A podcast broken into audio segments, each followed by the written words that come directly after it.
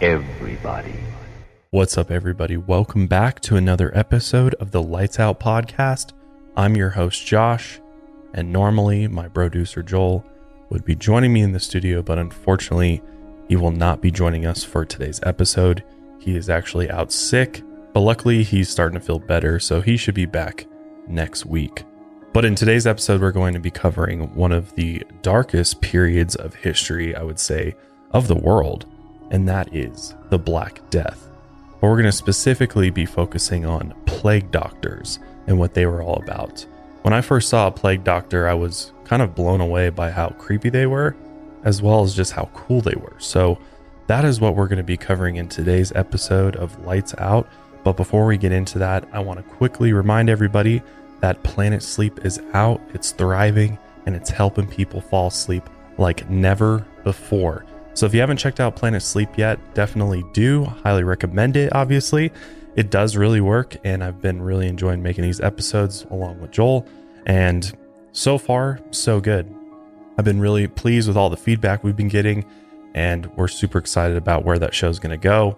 And we're going to continue to evolve and get better as time goes on. But if you're having trouble falling asleep or you just need something to help you relax, maybe after a lights out episode, definitely check out Planet Sleep because I'll bet you $100 that you don't make it 10 minutes into the episode before you start getting sleepy. Also, I wanted to remind you that my CBD brand, Higher Love Wellness, actually slashed prices. We were able to bring some of the packing and shipping process in house. So I have my own employees doing that now. And so I've been able to save money on that front. And in return, I'm passing those savings on to you. So all of our products are now 10 to 20% off permanently. So if you haven't checked out Higher Love Wellness in a while, definitely pop over there and maybe your favorite product is now a little bit cheaper and a little bit more affordable, which I think is really cool. And one cool thing that we're doing is for all of our podcast listeners across all of our shows, you can use code HOMIES and get an additional 10% off of your whole order. So that is all happening at higherlovewellness.com. Now that we've got all of that out of the way, let's go ahead and jump into the Black Death and start by just talking about the plague. What is the plague? So, the plague is a contagious bacterial disease that's been spreading through human populations for thousands of years, been around a very long time. But left untreated, it has a devastatingly high mortality rate. During the three major historical outbreaks of the plague, the most common transmitter was the tropical rat flea, a parasite that mainly lives on rodents. And once infected, the disease can be transmitted to the next generation of fleas through their eggs. And when the rats died, the fleas looked for new hosts, often spreading the disease to humans.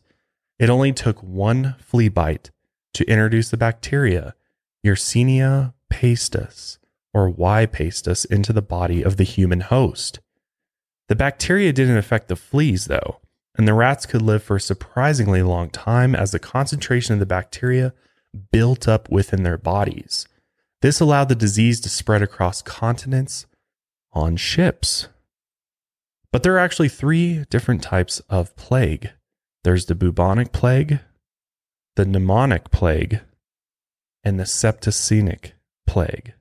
The bubonic plague attack the lymphatic system and move through the lymphatic vessels to a lymph node.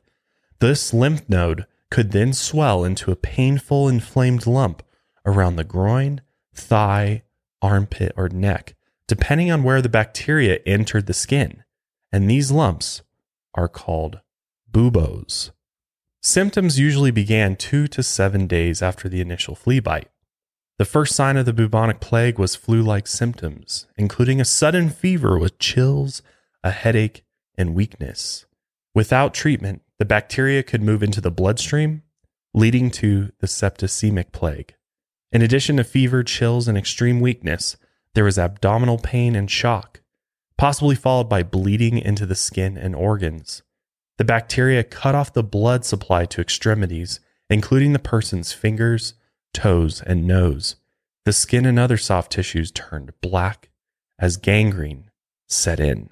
I mean, this was really, really nasty if you look at pictures of someone with the plague. Very, very disturbing stuff. I couldn't even imagine how painful it must have been to watch your fingers literally turn black as gangrene took them over. The bacteria could also spread to the lungs, leading to the pneumonic plague. Pneumonia developed quickly, which likely caused respiratory failure. In this stage, the disease was airborne, spreading through respiratory droplets in the air and reaching a new level of contagion.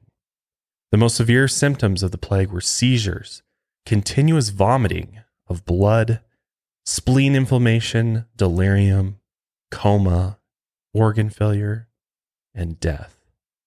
The person could also experience decay and decomposition while they were still alive. This cell death is called necrosis, and it's extremely painful. The disease progressed rapidly, and most people died within 10 days of getting infected. It's believed that without treatment, the chance of dying from the plague was 80% to 95%. This plague earned its infamous nickname, the Black Death, in the 1750s when Swedish and Danish historians were studying the disease. The plague has caused epidemics and pandemics in human populations. An epidemic is an outbreak of a disease within a community. An epidemic becomes a pandemic when outbreaks occur in multiple countries or continents at the same time. The bacteria Y. pestis has been identified in human teeth dating back to the Bronze Age around 3000 BC, which were discovered in an ancient Swedish tomb. The first recorded pandemic was the plague of Justinian from 541 to 549 AD. It spread quickly through the Mediterranean basin, Europe, and the Near East by infected rats on grain ships. Reoccurring outbreaks continued for two centuries and may have killed 15 to 50 million people. Some estimate the deaths may have reached 100 million. At its peak, up to 10,000 people died every day, ultimately wiping out about 25 to 60% of the affected populations. In 2013, scientists confirmed that the plague of Justinian was caused by the same bacteria that led to major outbreaks in the 1300s and 1600s. Y. pestis? During the Great Famine from 1315 to 1317, approximately 30% to 60% of Europe's population was wiped out. A generation later, millions more would be killed by the plague. It took 200 years to get back to pre famine numbers. During the 14th century outbreak, the plague killed an estimated 25 to 50 million people, which included half the remaining population of Europe and led to the mass slaughter of 210 Jewish communities. The first recorded case during this time was in Mongolia in 1346. This was a pneumonic plague likely transmitted to people by a species of rodent called a tarbagan marmot. This rodent has been a native cuisine in Mongolia for centuries, so it had a lot of contact with people, and the plague was spread by coughing marmots. That year, the Mongolian army attacked the Crimean city of Kaffa, but the siege was delayed by an outbreak of the plague. The Mongolians used the plague to their advantage by launching a form of biological warfare. They catapulted infected corpses over the city's walls, spreading the disease to the people inside who had no way of escaping. By May of 1347, the plague had wiped out most people on both sides of the siege. The survivors in Kaffa abandoned the city and escaped on ships. They left behind piles of corpses that lined the city streets and were eaten by wild animals. One ship from Kaffa landed in Constantinople, and the resulting outbreak killed 90% of the city's population. A second ship landed in Sicily and quickly killed off half the population there. By the next summer, the plague had spread throughout Italy, eliminating one third of the country's population. Can you imagine that happening today? That'd be absolutely insane. A third Kaffa ship spread the disease to France in November 1347 and the following January, a second strain of the plague was introduced in Italy, and this strain quickly spread throughout Europe. According to medical reports from the time, people believed the plague was caused by three things the heavens, miasmas, and earthquakes. The heavens were represented by a planetary conjunction. A conjunction is when celestial objects come together in the sky, making them appear close together. It's a spectacular sight that people at the time didn't fully understand. At 1 p.m. on March 20th, 1345, the triple planetary conjunction of Saturn, Jupiter, and Mars was last seen in the sky, and the people considered this as an ominous warning. After the conjunction, a prominent philosopher, Gersonides, predicted diseases and deaths which will last for a long time. Saturn, Jupiter, and Mars were all associated with humors or vital bodily fluids, blood, yellow bile, black bile, and phlegm. People believed an imbalance in any of the humors, either an excess or deficiency, was a sign of serious illness and could cause specific symptoms and behaviors. Medical knowledge at the time also relied on the theory of miasmas. Doctors believed that miasmas were poisonous gases that corrupted the air. They could come from decomposing bodies, rotting food, mold, feces, or dust particles, and they were identified by their foul stench. If someone smelled the stench of corrupted air, the poison could enter their body and spread disease. The third cause of the plague was believed to be earthquakes. In April of 1348, several earthquakes hit Italy and Germany, which the people considered another warning from God. That same month, the first massacre of a Jewish community occurred in Provence, France, when 40 Jewish people were murdered. People throughout Europe started blaming Jews for the plague outbreaks and massacred entire Jewish communities. By that summer, there were organized groups of 50 to 500 hooded men called flagellants or brothers of the cross, and they walked the streets wearing almost nothing, whipping their bare skin until they bled. And this self flagellation was a ritualistic response to things like disease, famine, and war. As they marched through cities, the flagellants also murdered Jewish citizens as well as priests who tried to stop them. The temperatures in the spring and summer of 1348 were well above normal, and people believed the hot weather led to an imbalance in bodily humors, causing more disease. By now, people were calling the plague the Great Mortality because of the extremely high death rate. Whenever a new outbreak occurred, people would flee the city or region, spreading the disease even further. Venice was the first city to launch an organized response to the outbreak. All incoming ships were inspected and if there was any signs of disease, the whole ship was burned. The city shut down taverns and put restrictions on wine imports. Men riding on gondolas through the canal announced official instructions for disposing of the dead. With these measures in place, Venice still lost about 60% of its population. In October 1348, the plague spread to London, Food supplies in the city ran low, and people started fleeing to rural areas. The King of England blamed the disease on London's filthy conditions. The city had no sewage system, so human waste flowed freely through the streets. Human and animal waste mixed with garbage and was sometimes even inches deep. Rumors continued to spread about Jewish people, including that they were purposely causing the plague by poisoning wells. More communities were massacred in Austria, Switzerland, Germany, and France. In response, the King of Poland offered a safe haven for Jews who started migrating there, inadvertently bringing the plague with them. The worst massacre took place on Valentine's Day in 1349. Over 2,000 Jewish people were murdered in Strasbourg, and they were all burned alive. A few months later, they organized a defense of about 3,000 Jews, but were once again murdered by angry Christians who blamed them for the plague. The Vikings even were forced to stop all explorations to North America after several outbreaks, and as the plague spread through Sweden, the people became increasingly desperate.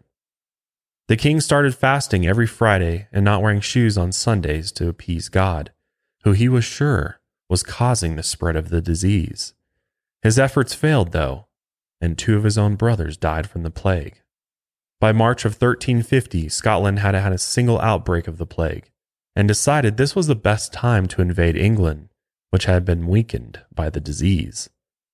But this plan backfired when 5,000 Scottish troops died of the plague, which then spread throughout the country, killing one third of the entire country's population. Eventually, people learned that quarantining the sick helped reduce the spread and by 1351, cases started to drop. Outbreaks continued to occur every few decades throughout the world, but none led to another pandemic until the Great Plague of 1665, or the bubonic plague. The warning signs for this plague came again from the heavens. In November 1664 and again in March 1665, a comet was seen over the London skies, which the people interpreted as a symbol of the wrath of God and a warning that something terrible was coming for them. The heart of the outbreak took place within the walls of London. The first few cases were recorded in the spring of 1665 in the parish St. Giles in the Field, located outside the city's walls. By May of 1665, an estimated 43 people had died from the plague, and by the end of June, that number skyrocketed to 6,137 deaths. The number peaked in August with 31,159 recorded deaths. Over 7,000 people died in just one week. By the time the outbreak was under control, London lost 15% of its population. 68,596 official plague deaths were recorded, but researchers believe the actual number is closer to 100,000, or at least 25% of the population. From St. Giles in the Field, the disease spread to other parishes surrounding the city walls. The wall had been built by the Romans to protect the city, and there were eight specific entry gates which allowed officials to keep track of who entered or left the city.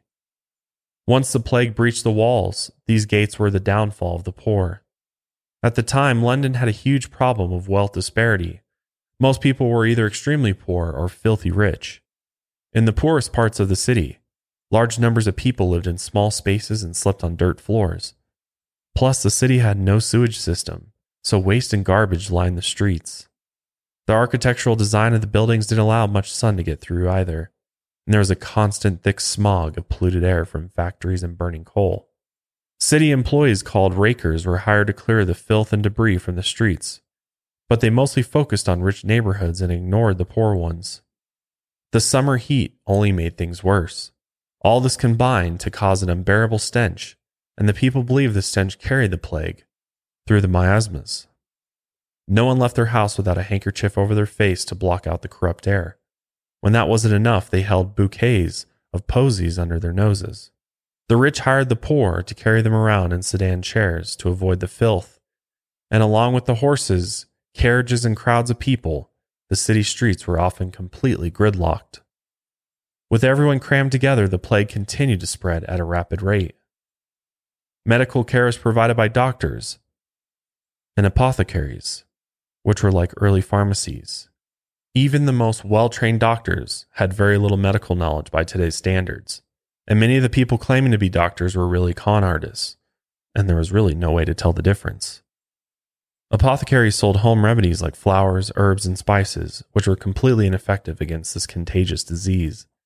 Deaths caused by the plague were recorded each week in the bills of mortality, and at first they were tracked by the church. But when the churches became overwhelmed, the city hired people to inspect corpses and determine if the people had died from the plague. These city employees had no medical training and were usually just poor people or widows who needed work. They held up white canes to identify themselves as inspectors of the dead and couldn't do much more than look at the bodies to determine the cause of death. People also didn't want it on the record that a family member died from the plague, so many would bribe the inspectors to list another cause of death. All this means is that the records from that time are highly inaccurate. At the end of each week, a town crier would stand in the street and report the number of deaths. By that July, conditions in the city were so bad, King Charles II and his court all fled, along with the rest of the wealthy citizens, leaving just the poor to fend for themselves. Once the king left, the city fell into complete chaos. As long as the king was within the city walls, people believed they were safe and protected but now that he was gone, everyone panicked. No one was allowed through the city gates unless they had a certificate of health, which had to be written by a doctor and signed by the Lord Mayor. But most of the doctors fled with the rich, and these certificates were nearly impossible to get. The Lord Mayor stayed in the city to enforce the orders of the king. These orders usually involved praying, fasting, and confessing sins. All public places were closed down and no large gatherings were allowed, including funerals but the one exception was attending church. Every citizen was required to go to church at least once a week to pray for God's mercy and forgiveness. The church bells were rung after each recorded death, and soon they were ringing nonstop, driving the people in the city mad. Many lit fires in the streets to purify the air, which only made things worse. When word spread that cats and dogs were carriers of the plague, all of them were caught and killed. The bodies were piled on carts, and the cart drivers were paid two pence for each animal killed. To make more money, the drivers started breaking into homes and literally grabbing people's pets from their arms and killing them. It's estimated that about 200,000 to 400,000 cats and dogs were killed that summer alone. Ironically, the cats and dogs were likely helping to keep the rat population under control, which were the actual main transmitters of the plague. Plus, handling any animal carcasses infected with the plague would have only spread it more. If someone in the household caught the disease, the family was put under quarantine for 40 days and 40 nights, and no one was allowed in or out, which locked the healthy in with the sick, and often resulted in wiping out entire families. The windows were boarded up and the front door was chained. A red X was painted on the door to signify a plague house, and a watchman was appointed to stand guard. The watchman was supposed to take money from the family to buy them food and supplies, but they often used it to buy liquor instead. As a result, many families died of starvation or dehydration during quarantine. After a while, there were more plague houses than there were watchmen, so no one was in charge of bringing the family food and supplies. And if the parents died first, the children were left alone, locked inside the home until they died too. Once everyone was dead, the bodies were cleared, and the house was left empty for another 20 days. The red X on the floor was replaced with a white X to show the house was being fumigated. People were so desperate to ward off the plague, they would try any remedy offered to them. They held gold coins or snails in their mouths, and bought things like rabbit's feet from street peddlers. Many people smoked tobacco constantly to keep the miasma away. It's rumored that no tobacco sellers in London died of the plague. Some believe this is because the tobacco acted as an insect repellent that kept infected fleas away. Dead collectors were hired to remove dead bodies from people's homes. At first, they worked through the night and removed bodies in secret, but as the disease continued to spread, they started working nonstop. They walked through the streets in broad daylight yelling, Bring out your dead. The bodies were dragged from the houses and thrown into carts. The graveyards filled up and the bodies were stacked against the city's walls, waiting to be buried. Gravediggers started digging mass graves called plague pits, and the bodies were dumped from the carts straight into the pits as the diggers kept working at the other end. Hundreds and thousands of corpses were buried in these pits, and in the future, the city of London was rebuilt on top of the mass graves. But one of the most fascinating things to come from the Black Death was the plague doctors. And before we get into plague doctors, we're going to take a quick break, hear a word from our sponsors, and we'll be right back. All right, now that that's out of the way, let's dive into the fascinating world of plague doctors. London and other cities contracted plague doctors to track the spread of the disease. The plague doctors negotiated their own contracts, and as demand increased, their fees increased as well. Payment often included living expenses and a generous severance, and fees were usually paid in advance. They existed in some form during the outbreak in the 1300s, but they didn't develop their distinctive protective suits until the 1600s. Most doctors at the time believed in the theory of miasma, so, when treating those infected by the disease, plague doctors had to protect themselves from the smells, which resulted in the creation of their elaborate yet disturbing uniforms. They believed smells could be caught in clothing fibers, so they wore head to toe leather outfits covered in suet or hard animal fat to repel fluid. Over their regular clothes, they wore a waxed leather, ankle length coat or robe, claw like gloves, thick trousers, and heavy boots. To prevent smells from getting into their noses and mouths, they developed a tight fitting mask with a long bird like beak. The mask was secured with a hood and leather bands. The beak was about six inches long and was considered the most essential part of the uniform because it prevented the doctor from inhaling miasmas.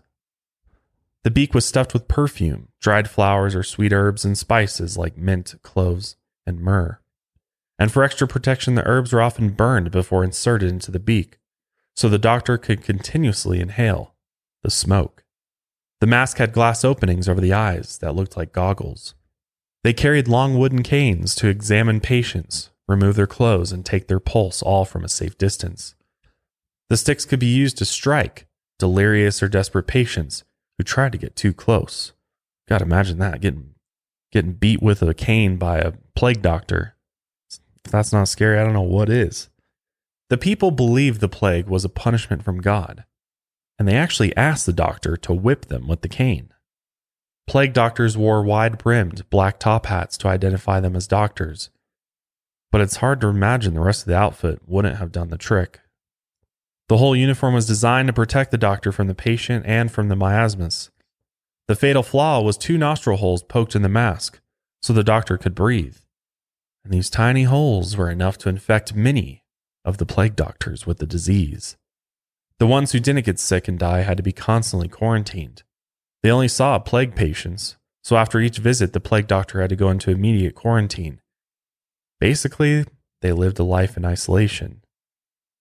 Plague doctors were usually young physicians with very little experience, those with poor reputations, self trained barber surgeons, or con artists pretending to be doctors. All the first rate doctors probably weren't willing to go into areas with massive plague outbreaks. Plague doctors weren't hired to cure or even treat the sick. Their main job was to keep track of how many people died from the plague. In some cities, they were asked to perform autopsies to determine the causes of death and study the disease. They also oversaw last rites and the execution of wills, which gave them a tremendous amount of power and this led to some taking advantage of the patient's finances by forging wills. Because the plague doctors were hired by the cities, they were required to see all patients, regardless of wealth or status. So when they were assigned to a wealthy person, many plague doctors concocted their own treatment methods, which the sick person could get for a fee. They used unconventional treatment methods that are confusing or even horrifying by today's medical standards. A lot of these remedies were focused on the skin. The doctors rubbed onions and herbs into infected areas. Oh, I can't even imagine. And in more extreme cases, they chopped up snakes and pigeons and laid the dead animal parts over the buboes. So, literally, the pussy, blistered looking boils on their skin, they would take dead animal parts and put them on top. Can you imagine? Patients were told to ingest vinegar, crushed mineral, mercury, and arsenic. The cure for a high fever was forcing the person to sit right next to a fire. Holy shit. That would be horrible. You're burning up 105 degrees, you're sitting next to a raging campfire. Couldn't imagine that was good for you. The plague doctor rebalanced humors by putting leeches and frogs on the buboes. They lanced the buboes to drain the pus thinking this would cure them. But it only spread the disease more and made the person die quicker. It was also excruciatingly painful. They would literally poke your boils or buboes to drain the pus, thinking that this would cure them. But in fact, it only spread the disease more and made that person die quicker. As you can imagine, it was also excruciatingly painful. When they didn't poke the buboes, they covered them in human feces, believing this would prevent the spread of infection. I don't know where their logic is coming from, but it, it does not make any sense whatsoever. Bloodletting or draining a patient's blood was another common treatment and was also very painful. But the most painful treatment involved covering the person's skin in mercury, which burns the soft tissues and inflames the lungs. Then that person was literally put inside an oven to burn away the contamination which this led to serious burns and skin infections. The worst plague doctors took the fees from the cities and the rich patients and left town without doing anything at all. Some were drunk on the job or exaggerated the number of patients they saw to raise the city's fees. Many cities were forced to take many of them to court for basically not performing their duties. And despite these common court cases, plague doctors weren't outlawed until the late 18th century. But not all of them were inexperienced, greedy, or corrupt. There were some plague doctors whose only concern was helping people. Good doctors were so valuable during this time that a kidnapped physician could be held for ridiculously high ransom, which the city usually paid. But some of these honest plague doctors were easy scapegoats for desperate citizens to blame for the outbreak. Over time, the pointed beak and round goggles became a visual representation of all the horrors brought on by the plague. Objectively, the uniform looks comical or silly, but the image of a plague doctor is much more likely to cause mysterious feelings of fear and dread. By the end of September 1665, the number of plague deaths was finally starting to decline. That year was a bitterly cold winter, which helped slow the spread of the disease. By February 1666, the king and his court returned to London along with the wealthy citizens. People continued to die of the plague throughout the spring and summer, and for the next several years, but at much slower rates. Before the outbreak, the population of England was about 5.25 million. By 1680, it was down to 4.9 million. Historians believe this plague outbreak may have been eliminated by the Great Fire of London in 1666, which destroyed much of the city within the walls including most of the remaining rat population.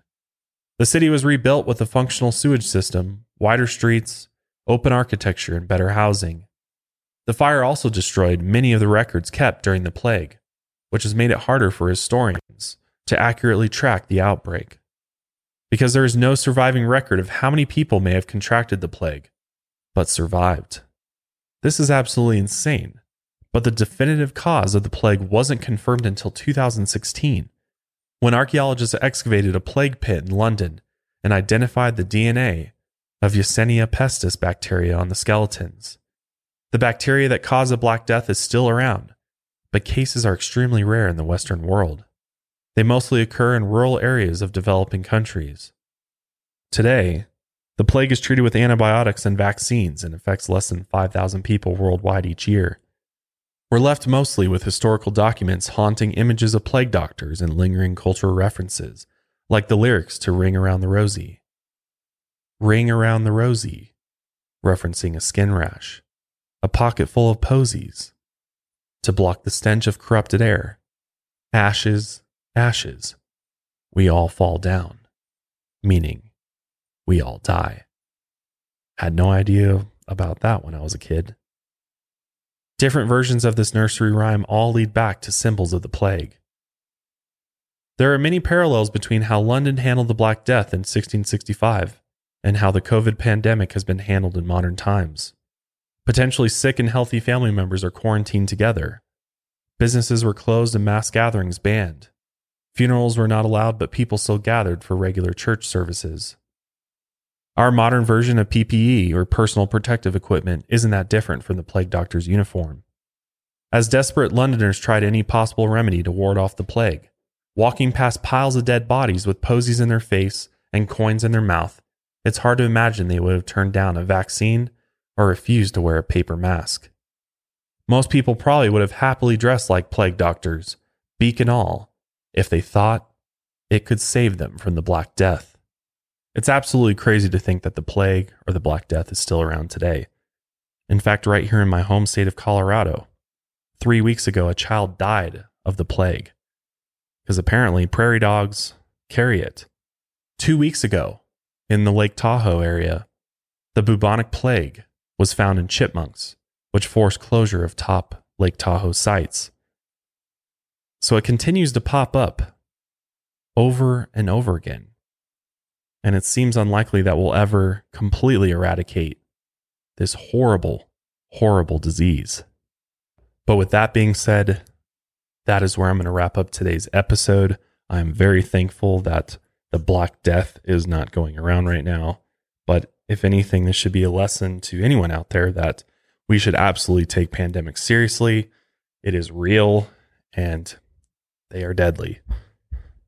So please listen to what the experts are saying, medical professionals that know what they're talking about, because this isn't a joke.